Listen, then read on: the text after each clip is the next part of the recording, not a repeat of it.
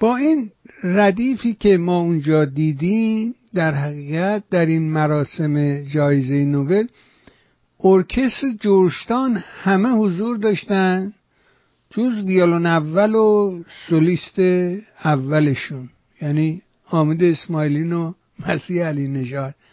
دلیلش چی بود به نظر شما؟ والا باید از خودشون بپرسن.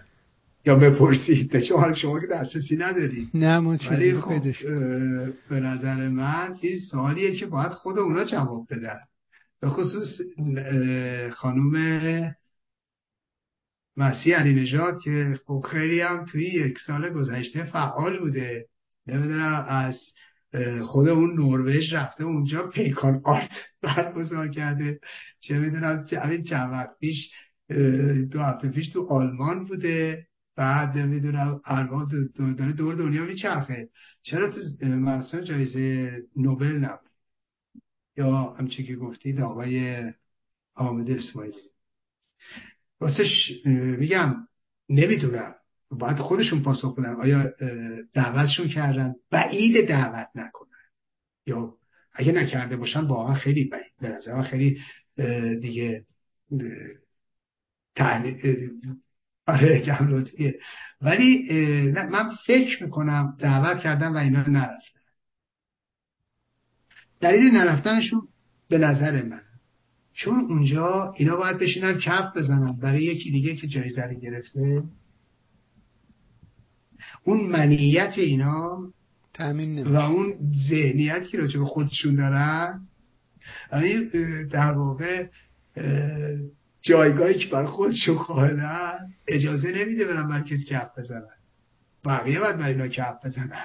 متوجه فکر می‌کنم از این جمع است. بعدم خودش احساس می‌کرد که کاندید این جایزه است. بله. هم اینم که زده هست. بود که بله. کاملا درست میگید آقای بهبان حق شماست اینم دیگه مزید بر حالا من یه چیز دیگه بهتون بگم. ببینید تو مراسم کن یادتونه گلشیفته فراهانی شرکت نکرد. خب؟ چون مطمئن بود که یا جایزه رو زرع ابراهیمی می‌بره که رفیق خودشه یا خانم ترانه علی دوستی. خب؟ این پیشبینی رو می‌کرد. براش خیلی افتاش بشینه اونجا کف بزنه برای یکی از خب؟ اساسا نرفت. ولی دلیلش اینه ها. وگرنه مگه شما کنو از دست بدید چرا؟ ملاحظه می‌کنید دلیلش این یعنی اون منیت ها اجازه نمیده. و اینجا هم همینطوره. تصور من اینه. وگرنه دعوت نک خیلی بعیده که از این خانوم دعوت به عمل نمیاد یا نیومده باشه. خیلی بعیده. و من جز این دیگه چیزی به ذهنم نمی‌رسه. بهتر خود اینا حالا ما هم که مطرح کردیم خود اینا بیان به این توضیح بدن. بله. نه همون این به خاطر اینکه خودش رو کاندید کرده بود برای این کار. وقتی دیگه که برای من نجوشه سر سگ توش بجوشه همون قصده بله. ولی اون دوتا شادیام نبودن. اونام حضور نداشتن. اونا هم نمی‌دونم چرا. البته نرگس یا نرگس مسیح علی نشاد یکی از عواملش اونجا بود شیما بابایی. فکرشو بکنید این خانم هیچ کاری تقریبا نکرده. ولی چپ و راست جایزه بینالمللی بهش حالا من نکته رو بهتون بگم. امیدوارم آقای تقیه رحمانی این مسئله رو که میگم یه مقداری بهش توجه این خانم نرگس از می‌خوام نسرین ستوده ایشون این دو سال پیش بود. چپ و راست جایزه بگیره از اتحادیه اروپا و نمی‌دونم شهرداری پاریس و نمی‌دونم رئیس جمهور پاریس اسمشو می‌گفت و فرانسه می‌گفت و اینا چپ و راست جایزه. بعد یه جلسه ای بود. زوم بود.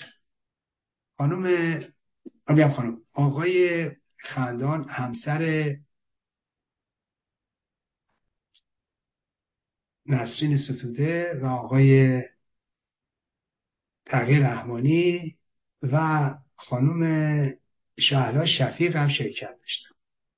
اگه بدونید من اینو یادآوری می‌کنم به جناب تغییر رحمانی. دوست خودم. ایشون چقدر در مذهبت این جوایز بین المللی که به این افراد داده میشه صحبت کرد که الله اکبر.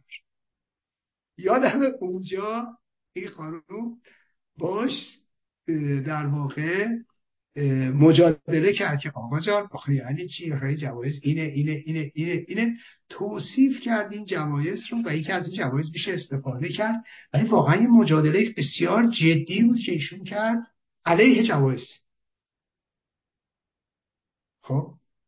اینو فقط من به یادشون آوردم که ببینید البته که خب بسیاری از این جوایز همینجوری خرج می‌کنن این و می‌دونیم چند تا از این جایزه ها رو اکبر گنجی و سید ابراهیم و اینا گرفتن و عوامل رژیم کم از این جوایز نگرفتن در خارج از کشور. ولی در هر صورت جایزه ای که بتونه مسئله مردم ایران رو بیاره بالا خوبه. ولی به شکل ما می‌تونیم ازش استفاده کنیم در جهت مردم همین نکته همش در برای یکی از اونایی که خیلی بلیتش برده همین شیما ماییه بدون اینکه هیچ هزینه داده باشه بدون اینکه هیچ تلاش خاصی داشته باشه بلیتش فعلا برده دیگه. همه جا دعوتش میکن بله. صحبت از گل شیفته شد و اینکه دوباره خیلی ایمیل تو این زمینه داشتم راجع به گل شیفته پرسیدن و در حقیقت این هنجار شکنی که انجام داد امشب شب مهدابه رو خون. خانم مرنگیز کار ازش استقبال کرد ولی خیلی ها اعتراض کردن. نگاه شما رو به این حرکت می‌خوام بدونیم خیلی ایمیل هست که می‌پرسه. بفهم بله بله. خب به نظر من اقدام ایشون بسیار بسیار خجالت آور بود. ببینید آقای بهبانی یعنی واقعا من خجالت میکشیدم. نگاه می‌کردم. من نمی‌دونم خانم مهرنگیز کار چی رو تقدیر کردن ازش. چه شهامتی ایشون داشته. ببینید اول از اون که در یک چنین جایی انجار شکنی های اینچنانی اولا پسندیده نیست. این نشون میده در واقع شخصیت ما رو. ملاحظه می‌کنید؟ این شخصیت ما رو نشون میده. و ما بزنیم یهو زیر میز این در واقع پایین آوردن منش و شخصیت ماست. درست مثل این میمونه ما به یک مجلسی رفته باشیم مجلس خیلی محترمی اونجا نشسته باشیم یهو بنده اونجا وسط بلند بشم بگم ما که تو زندان بودیم مثلا نمی‌دونم اینجوری با هم دیگه که بودیم مثلا آمنه رو میخوندیم. بعد یه دستمال بردارم اون وسطه و بیام هنجار شکری می‌کنم بلند شم آمنه بخونم این که نشد کار که هر سخن جایی و هر نکته مکانی داره. بعدم با اون سخنان بی سر و ته. مثلا هنجار می‌دونید چیه. بعد اون وقتی که ببینید آقای بهبهانی یه موقعیست من در سلول انفرادیم یک حس خورما رو میرویوندم حس خورما رو توی کیسه پلاستیکی داروی نظافت و مخفیانه توش یه هست خورما جوانه بزنه. و من بتونم توش حیات رو ببینم. این اینو مبارزه است. یه موقعیه که من زندگی رو اینجوری نشون میدم. یه موقعی است در زیر در موقع خیلی موقع ها بوده در نمی‌دونم زیر یوهی زیر فشاری زیر نمی‌دونم فلانی در اختناقی نمی‌دونم اونجا ما در واقع رقصی که یک زن ایرانی. اون روسری که میسوزونه اون هجابی که از سر بر اون مویی که رها می‌کنه اون رقصی که اونجا می‌کنه اون دستی که بالا میاره اون پایی که می‌کنه اون پا...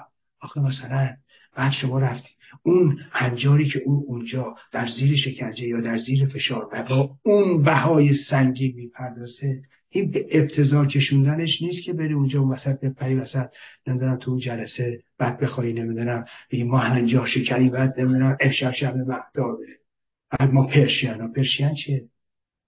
ما ایرانی. و افتخار می‌کنم که ایرانیم. دنیا باید بفهمه من ایرانیم. ببینید شاید اونجا براتون کف بزنن دست بزنن. شاید اونجا بهتون بخندن. در مجلس بزرگان همیشه همینطوره. تمام این پادشاهان که ببینید دلغک هم دارن تلخک هم دارن. ولی شهرشون رو همونقدر می‌بینن. بهشون میخندن ولی در حد تلخک و نمی‌دونم دلغک بهش میخندن. ما رو در این حد پایین نیاری شخوندن این نمی‌دونم پروتکل ها هنر نمی‌خواد. نوعی سفاحت و اینا می‌خواد. ببینید ما برای مطرح کردن خودمون نباید هر کاری بکنیم. خوب شد نرفت ایشون بگه ما رقص هم هست بره نمی‌دونم وسط اون میز بلند شه بره رو میز برقصه. کاری نداره که. وسط میز ما هم رنگ می‌گرفتی می‌رفتی وسط میز میرقصیدی اونم هنجار شکنی بود دیگه. مگه رقص بده؟ معلومه که رقص بد نیست. مگه ما با رقص مخالفیم؟ معلومه که مخالف نیستیم. مگه وقتی یکی میرقصه ما شادمان نمیشیم؟ بله معلومه که میشیم. خب کاری نداشت می‌رفتیم رو میزم با میسادی هم هم رنگ می‌گرفتن تو اون بالا میرقصیدی خب ببینید این کار زشته. از ما ببینید ما نباید این کارو بکنیم. اونم توی یه جایی که پروتکل های خاص خود شده.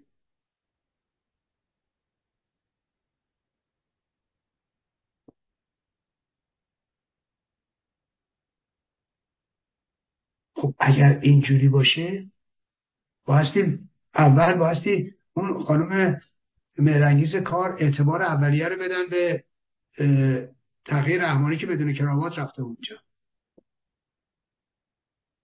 من نمی‌دونم چه اصراری کراوات نزنیم بابا ببینید تو دنیای ما داریم زندگی می‌کنیم که کیا کراوات نمیزن ظریف نمی‌زنه و مسعود رجوی و اصراری که این دوستان ملی مذهبی دارن. بابا همتون قبل انقلاب می‌زدید.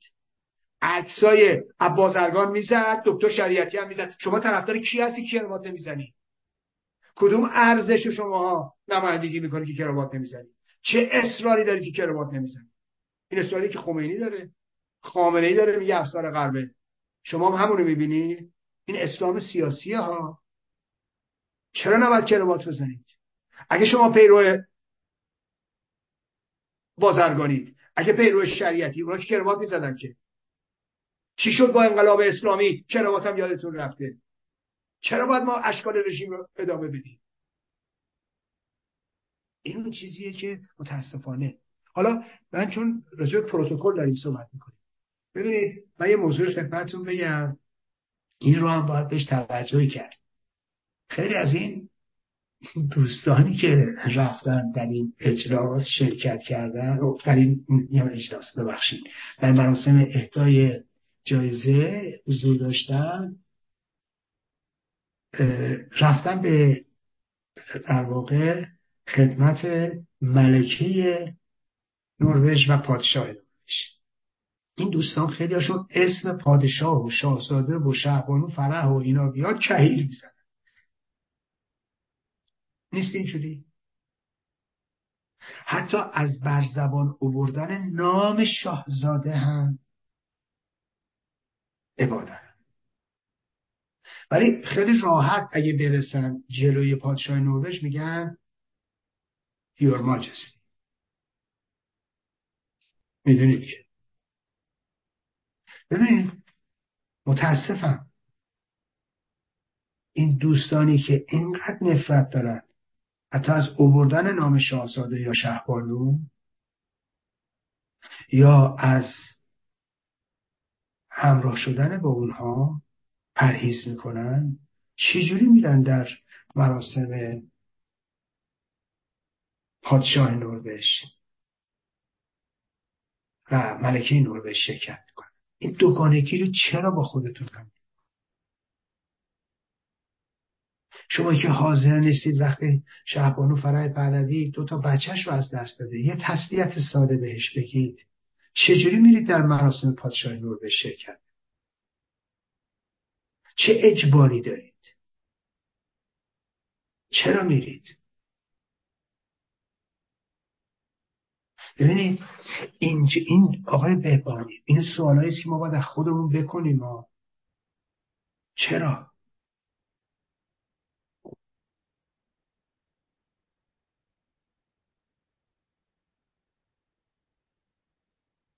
این مسئله است. نگاه کنید و چون بحث پروتکله من این رو عرض کردم چون در مقابل پادشاه و ملکه و اینا باید یه سری پروتکل رو رعایت کرد بله. مطلب خوبی بود. دقیق متشکر ممنون از شما. و این هنجار شکنی ها.